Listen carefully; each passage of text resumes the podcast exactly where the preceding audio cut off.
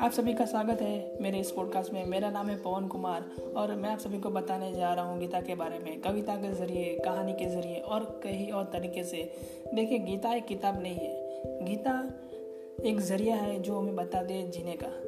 तो बस मैं इसी के बारे में आप सभी को बताऊँगा। तो सुनते रहिए, मुस्कुराते रहिए और खुश रहिए।